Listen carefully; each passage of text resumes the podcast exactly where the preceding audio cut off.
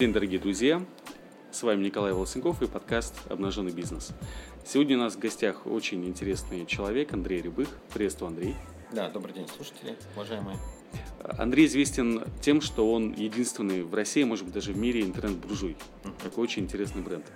Вот, интересно, вот с самого начала расскажите, как вообще этот бренд появился и чем занимаетесь? Подозреваю, единственный интернет-буржуй, потому что Наверное, один, у да. нас зарегистрирован торговый знак по России, а будет ли использовать это англоязычная аудитория? Вот я прям, мы раз пять пытались нормально транслитировать это слово буржуй в английский язык, но сам очень интересно пишется. В конце концов, взяли ГОСТ последний и по ГОСТу его перевели, Мгм. потому что существует же достаточно большое количество перевода букв Я, Х и всего остального. Мгм. То есть мы в конце концов взяли ГОСТ. Ж, то есть такие буквы непростые для них. Лет, я подозреваю, 8 назад, 8-9, как время летит-то, а, мы сидели с коллегами и обсуждали, что мы будем дальше делать по бизнесу. У нас уже было несколько бизнесов, и мы, плодя бренды, столкнулись с такой ситуацией, что ресурс компании не ограничены.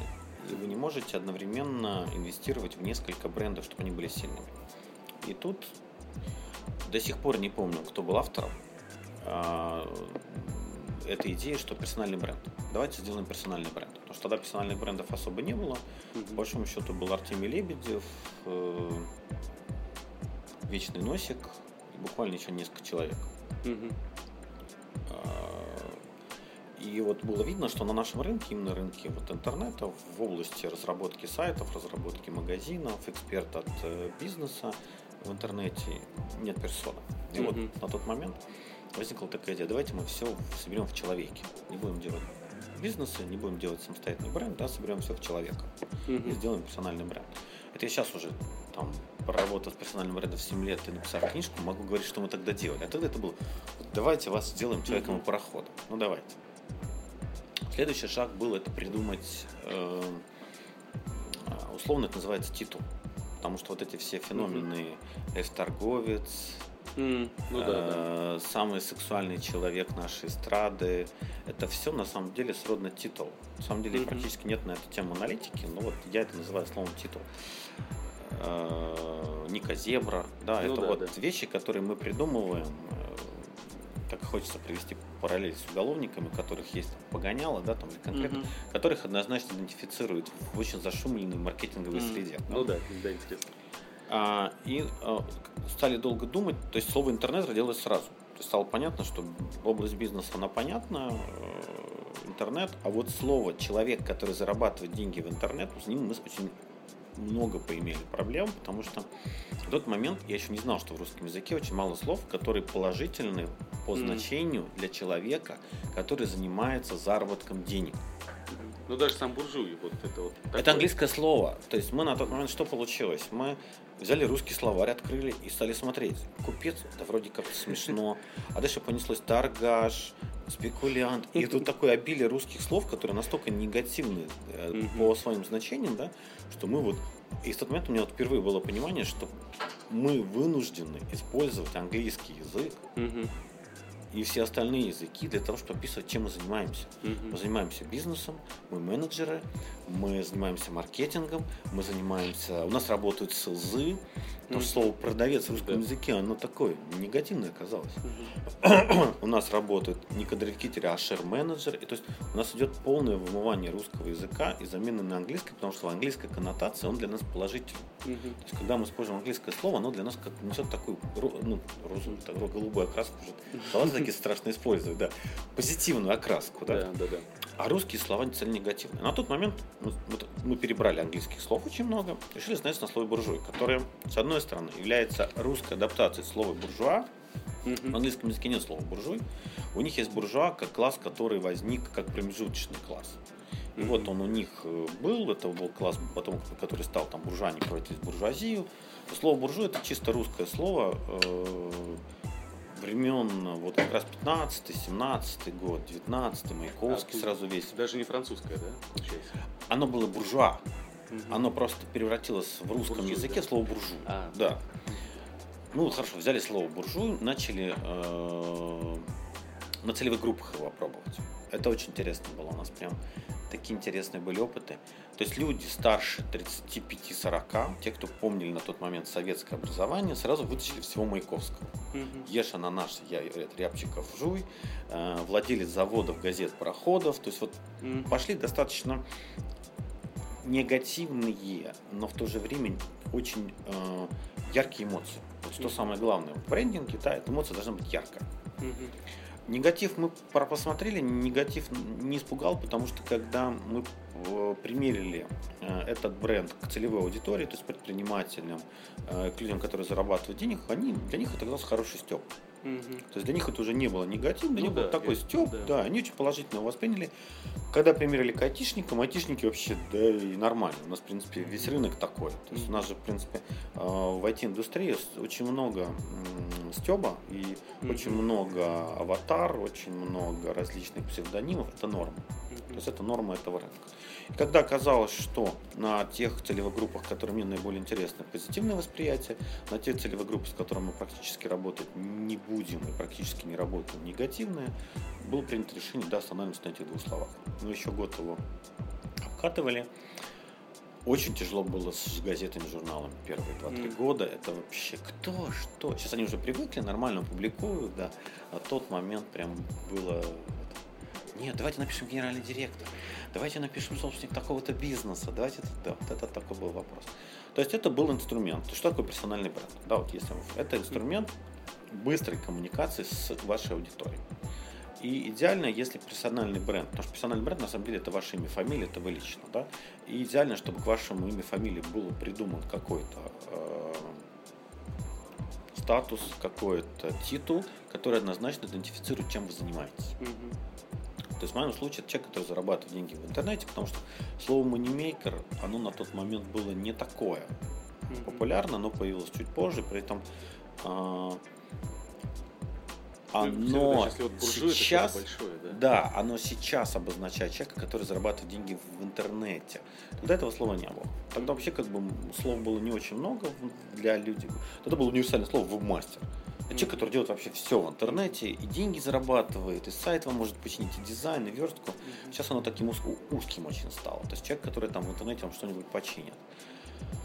Собственно, это появилось как инструмент быстрой коммуникации с целевой аудиторией для того, чтобы транслировать ей образ человека, который зарабатывает много денег в интернете. Мгм. Все. То есть вот если вот это все подытожить. Классно. А как же, вот если вернуться еще пораньше, как же прошла идея вообще интернетом заниматься? Там, не недвижимостью, не стройкой. А время было такое интересное. Я тогда перепробовал, наверное, два или три бизнеса. Не знаю, осталось сейчас кодекс, наверное, остался. То есть я поработал в кодексе, это правовые базы. Мгм. Сейчас его консультант, насколько я понимаю, везде заборол. А, Я поработал а, в ВУЗе проректором, Мгм. занимался набором студентов. Ну, мне все нравилось продавать. Это вот, Мгм. вот реально такая ситуация. То есть я по своей сути продавец. Такой вот. Мне нравится с людьми очень говорить, то есть мне нравится э, объяснять им, какая услуга чем хороша. Мне нравится продать качественные услуги. Э, Я поработал в журнале главным редактором. Мы с приятелем выпускали 3-4 года юридический журнал. И, ну, как я всегда говорю, в принципе, в- не факт, что тот бизнес, над которым вы думаете, это успешный бизнес. Обычно успешный бизнес это тот, в котором вы уперлись и вот так вот, несмотря ни на что, пробиваетесь. Потому что, например, бизнес, посвященный юридическому журналу, это был бизнес, над которым мы долго думали. У меня очень классный приятель. Он несколько, там, год или полтора вынашивал эту идею. Мы сделали этот юридический журнал. Мы немножко не угадали с временем. То есть уже начала умирать печатка, да, то есть и э, появился интернет. А интернет-бизнес появился очень просто. Я для своего вуза, где я будучи коммерческим директором, или там проректор там, по коммерческой работе, как так он называлось, э, надо было сделать сайт. Тогда компаний как таковых не было. Тогда была компания Dux, я не знаю, кто-нибудь помнит их. Э, Были какие-то небольшие разбросанные маленькие команды. Питерлинк, это была самая крутая студия в Питере, Мгм. это в Питере. Сейчас уже никто не помнит, что это были за студии. Э, И мы начали искать человека, который сделает нам сайт. Долго искали, нашли потом мастера, который сказал, да, я беру делать 1000 долларов.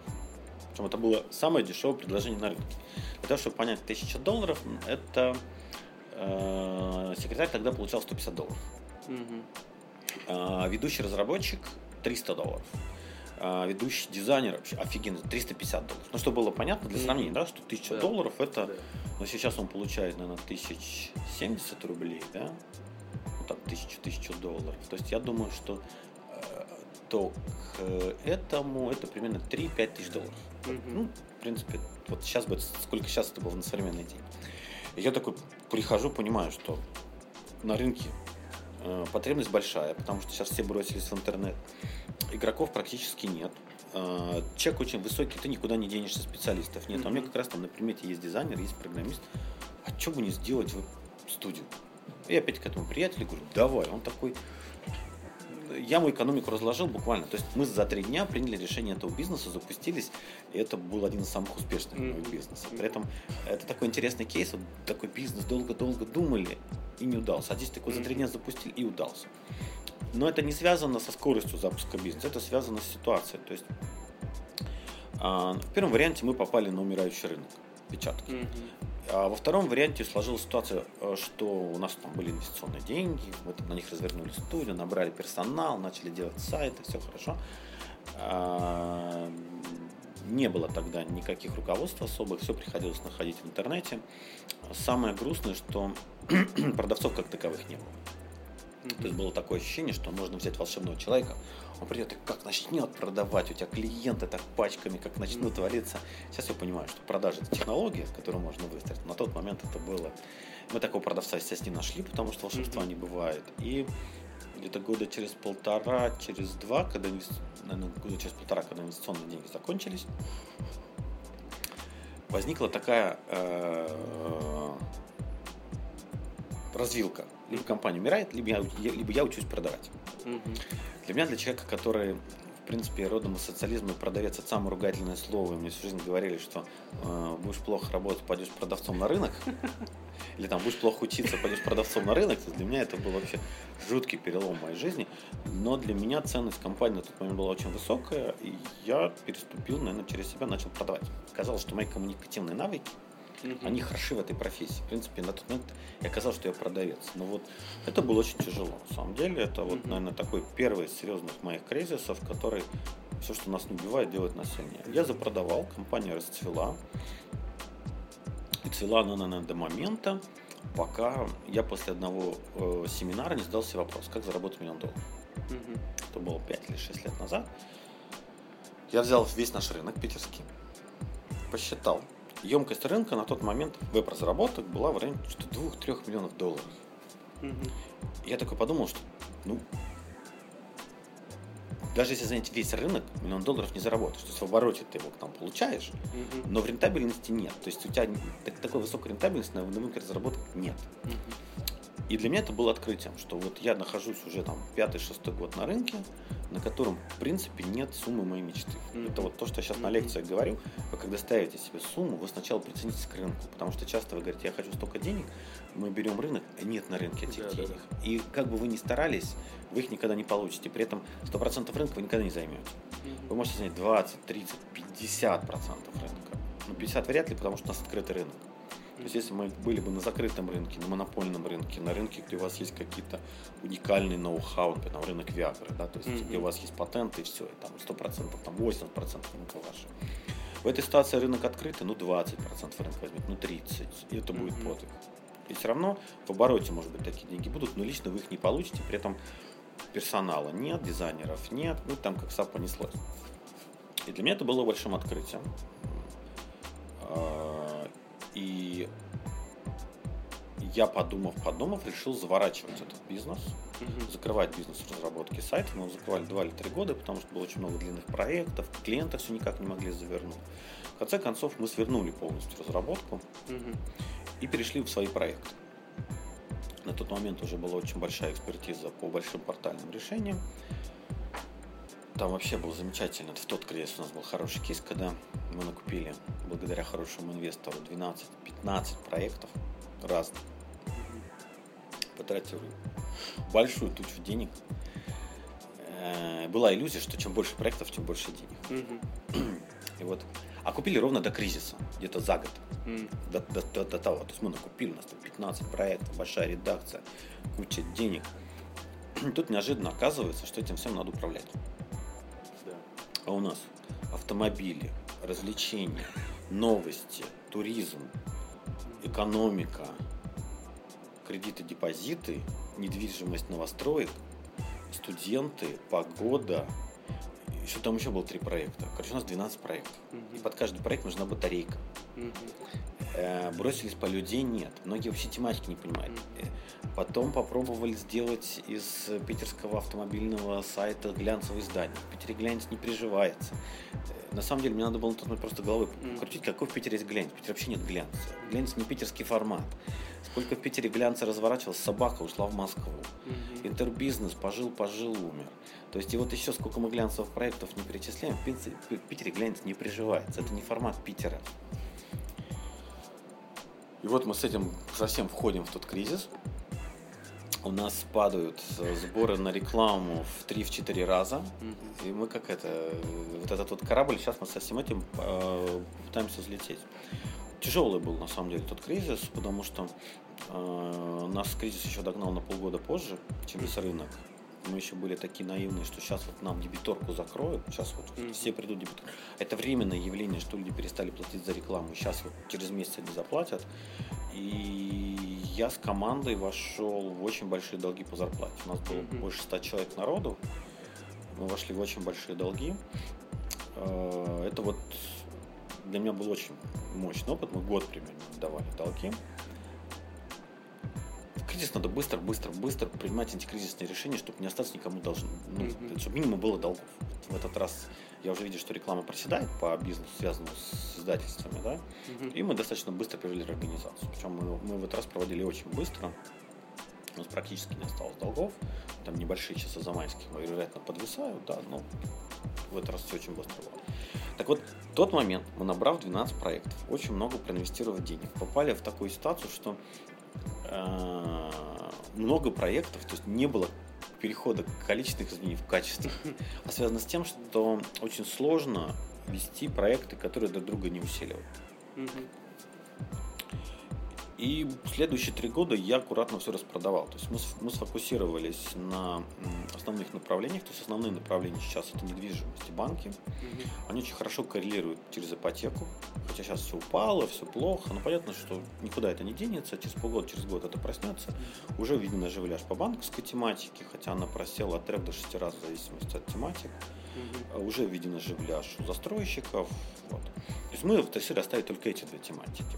Остальные 10 э, тематик были распроданы. То есть аккуратно в течение трех лет, э, то есть мы дождались, когда мы вышли из кризиса, и я потом аккуратно все продал. То есть, если смотреть экономику, продано все либо чуть-чуть ниже, как покупалось, либо чуть-чуть дороже. То есть глобальных там каких-то скачков 5, 10, 20 раз не было. Но мы не потеряли. Уже хорошо, что не потеряли.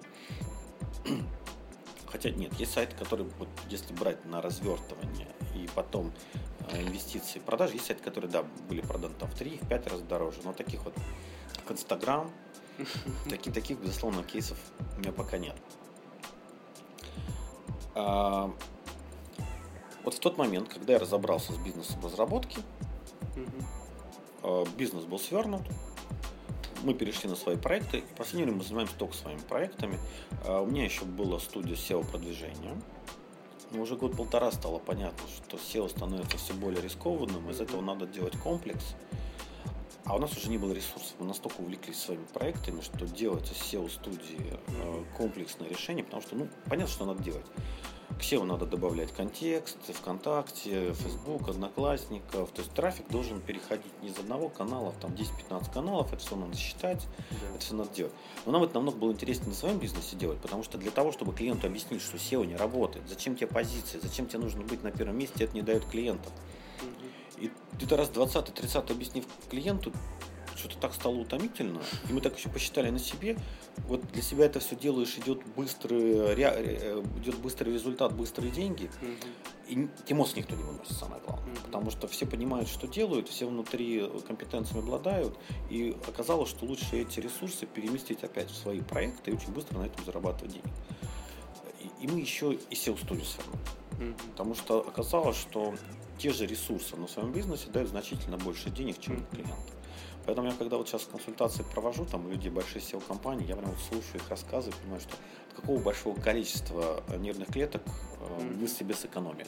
Mm-hmm. Избавились вот от этих разговоров. Потому что сейчас ситуация очень усложнилась. Сейчас позиции никто уже ничего гарантировать не может. Это приводит к очень большим потерям нервных клеток с переговорах с клиентами. А когда я пытаюсь людям объяснить, что вот есть другая тематика, да, то есть вот можно вот эти все компетенции там вот чуть-чуть развивать вот туда, смотрите, люди немножко непривычны. Они вот привыкли, что вот есть клиенты, их важно собрать, с ним важно работать. Mm-hmm. При этом есть масса направлений, но вот был вопрос такой, да, вот от вас по поводу, что, что перспективного в интернете, да? Да, вот если посмотреть тогда, что вот тем ребятам, которые только начинают бизнес, которые не были там даже 2000 не знаю, пропустили все, вот только сейчас начинают думать об этом. Что, с чего им начинать это совет? Ну, самое простое, конечно, разобраться с арбитражом трафика. Такое слово очень вроде громкое, на самом деле там все предельно просто. Научиться покупать трафик э, дешевле, чем э, количество денег, которое от него получается на выходе. Угу. Самый простой вариант это э, несложный интернет-магазин. Угу. Без склада, без э, особых вещей. То есть самая простая схема. То есть это витрина. Ищется, ну, очень хорошо сейчас по регионам идет тема. Ищется региональный либо локальный поставщик. Угу. С ним договариваются о том, что, ребят, мы будем вести клиентов. Мы даже на себя готовы взять доставку. Делается витрина. На эту витрину собирается трафик, собираются заказы. И дальше ваш курьер едет к этому оптовику, берет заказанный товар и отвозит человеку. Угу. Работаете вы по оптовой цене, а не по розничной, тем самым у вас там остается определенная разница в кармане. При этом, если этот товар не ярко представлен в регионе, наценка на товар может быть достаточно большая. Главный плюс – склад вам не нужен, физическое представительство вам не нужно, вам ничего не нужно, кроме нормальной витрины. Все. А, ну, витрина сайта, что именно имеете в виду? Там, одностраничник? Это может быть одностраничник, это может равно. быть на WordPress проект, это mm-hmm. может быть на любой бесплатной платформе, там куча вариантов. А, если кому-то очень интересно, я бы честно, порекомендовал Жене Беловой, это Академия интернет-бизнеса, а, потому что у нее это поставлено на поток, у нее есть хороший курс, и мало того, она еще готовые магазины продает. Женя на эту тему недавно говорили, она говорит, ну вот Э, очень много существует регионов, в которых это не выстроено. И, в принципе, если мы говорим о провинции, это достаточно перспективная ниша. Что еще? А Все, что связано с моделями по лидам. То есть CPA-модель, э, сейчас перейду на русский язык, то есть это оплата за определенные действия, cost per action. Эм, она хороша тем, что бизнес все больше и больше начинает мыслить клиентом, особенно в кризис. То есть, если раньше он платил там за контакты, за клики, сейчас он уже ничего не хочет, он говорит, дайте мне лиды. Садиться разбираться, как э, лиды работают, э, как, э, в каком канале эти лиды больше всего денег дают клиенту. То есть здесь уже вам не нужна витрина, ничего, здесь вам нужен работающий какой-то бизнес в интернете, где вы говорите, что я могу привести по такому-то, э, такое-то количество лидов, за каждый лид я хочу. Лиды отгружаются либо по фиксированной стоимости, либо за процент с продаж. Второй немножко рискованнее вариант, что вы берете на себя риски, связанные с продажей. Есть вообще ребята, которые продают лиды, покупают других лиды. Ну, есть. В частности, да. например, 1, 2, 3 сервис. Да, он да. покупает лиды у веб-мастеров, перепродавая им дальше напрямую брокеру. Да. Вот такая же оптовая схема такая. Да, да. Причем там один лид продается трем-пяти игрокам. Да, да. То есть там интересный очень бизнес. Ну, то есть вот эти два бизнеса не требуют особо э, первичных инвестиций. Самые здесь инвестиции, по большому счету, это время. Что сейчас еще такого на рынке есть интересного?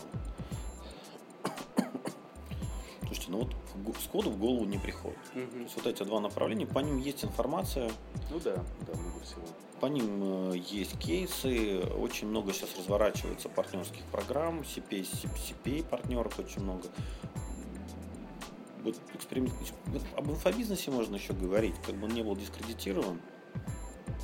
Я сижу с февраля, разбираюсь, мне что-то mm. очень, мне очень понравилось.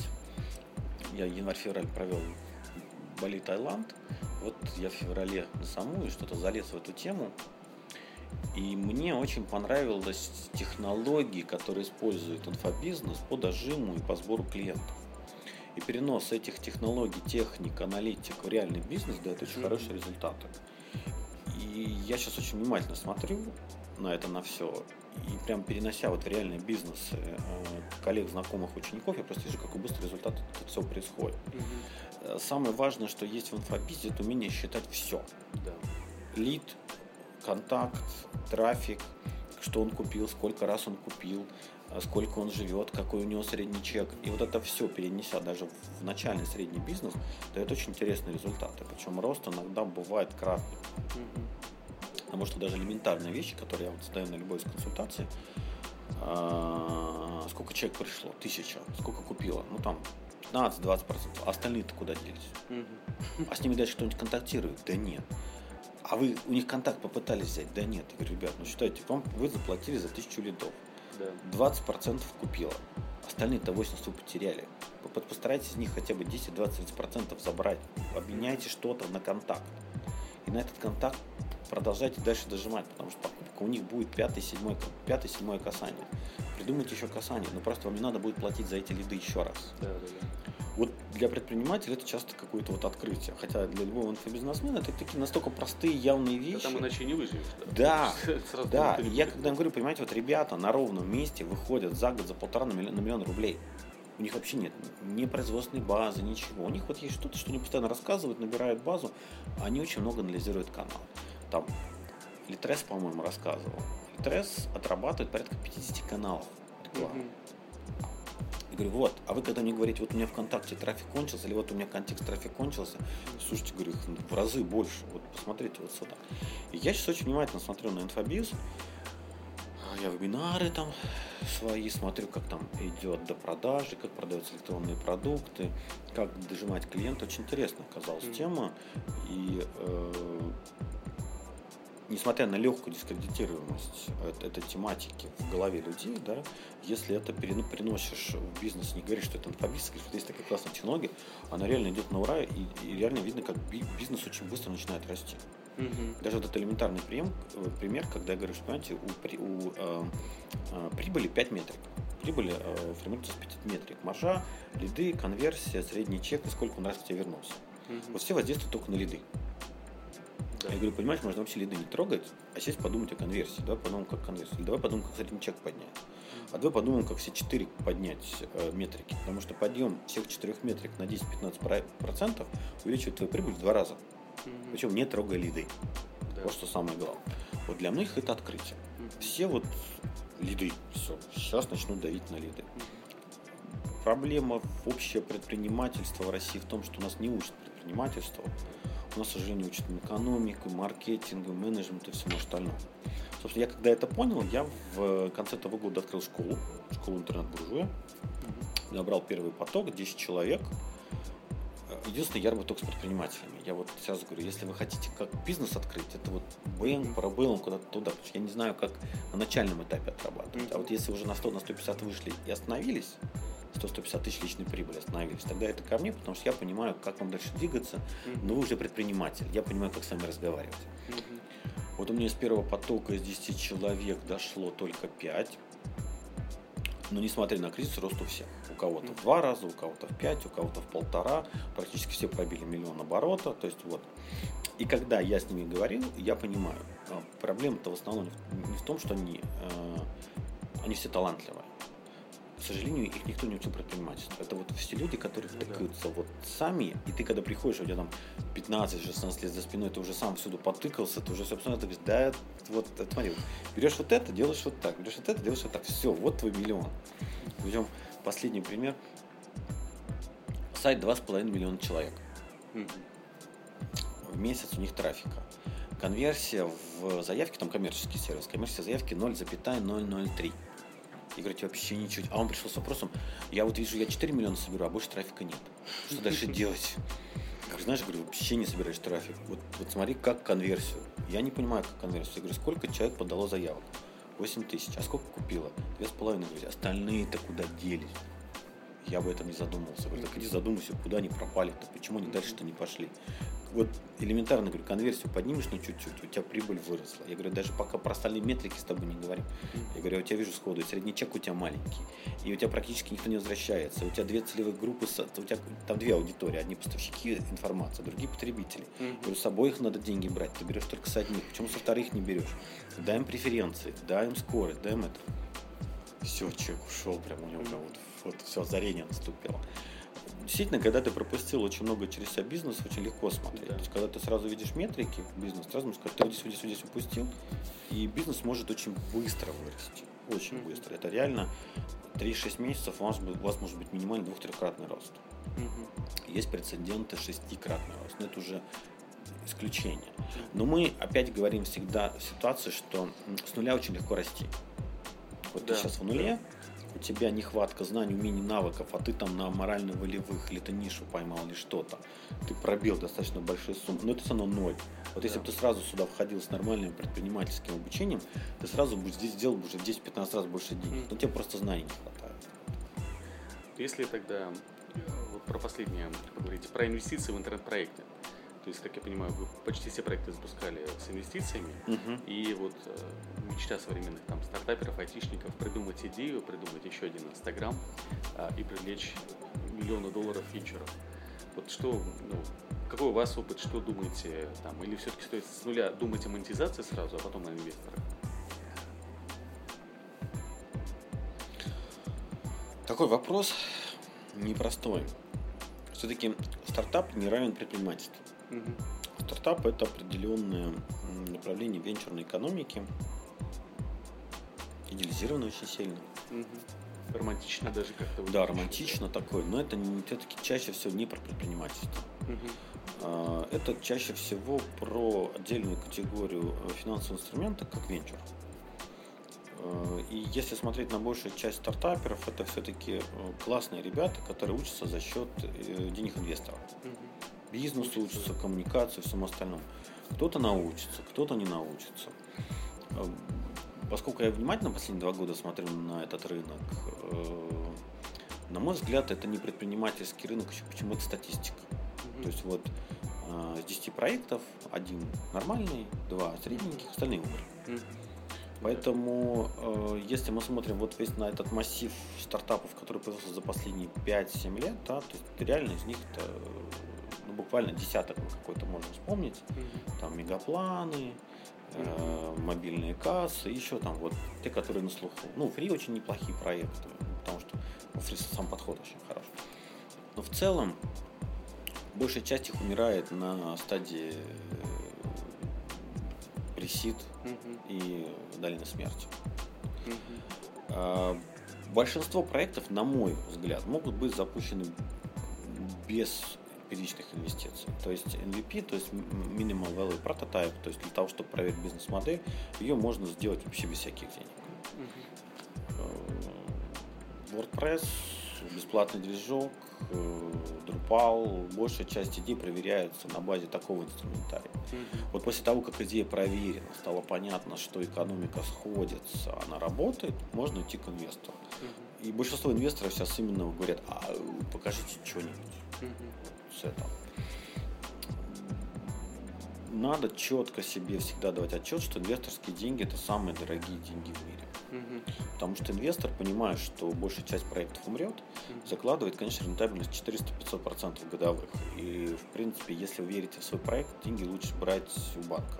Угу. К сожалению, у всех есть такое, вот, вот я у банка взял там отдавать а здесь отдавать не надо. Я говорю, ну ты просто в проекте не уверен, зачем ты вписываешься? Ты думаешь, тебе дадут деньги, ты завтра Бентли купишь?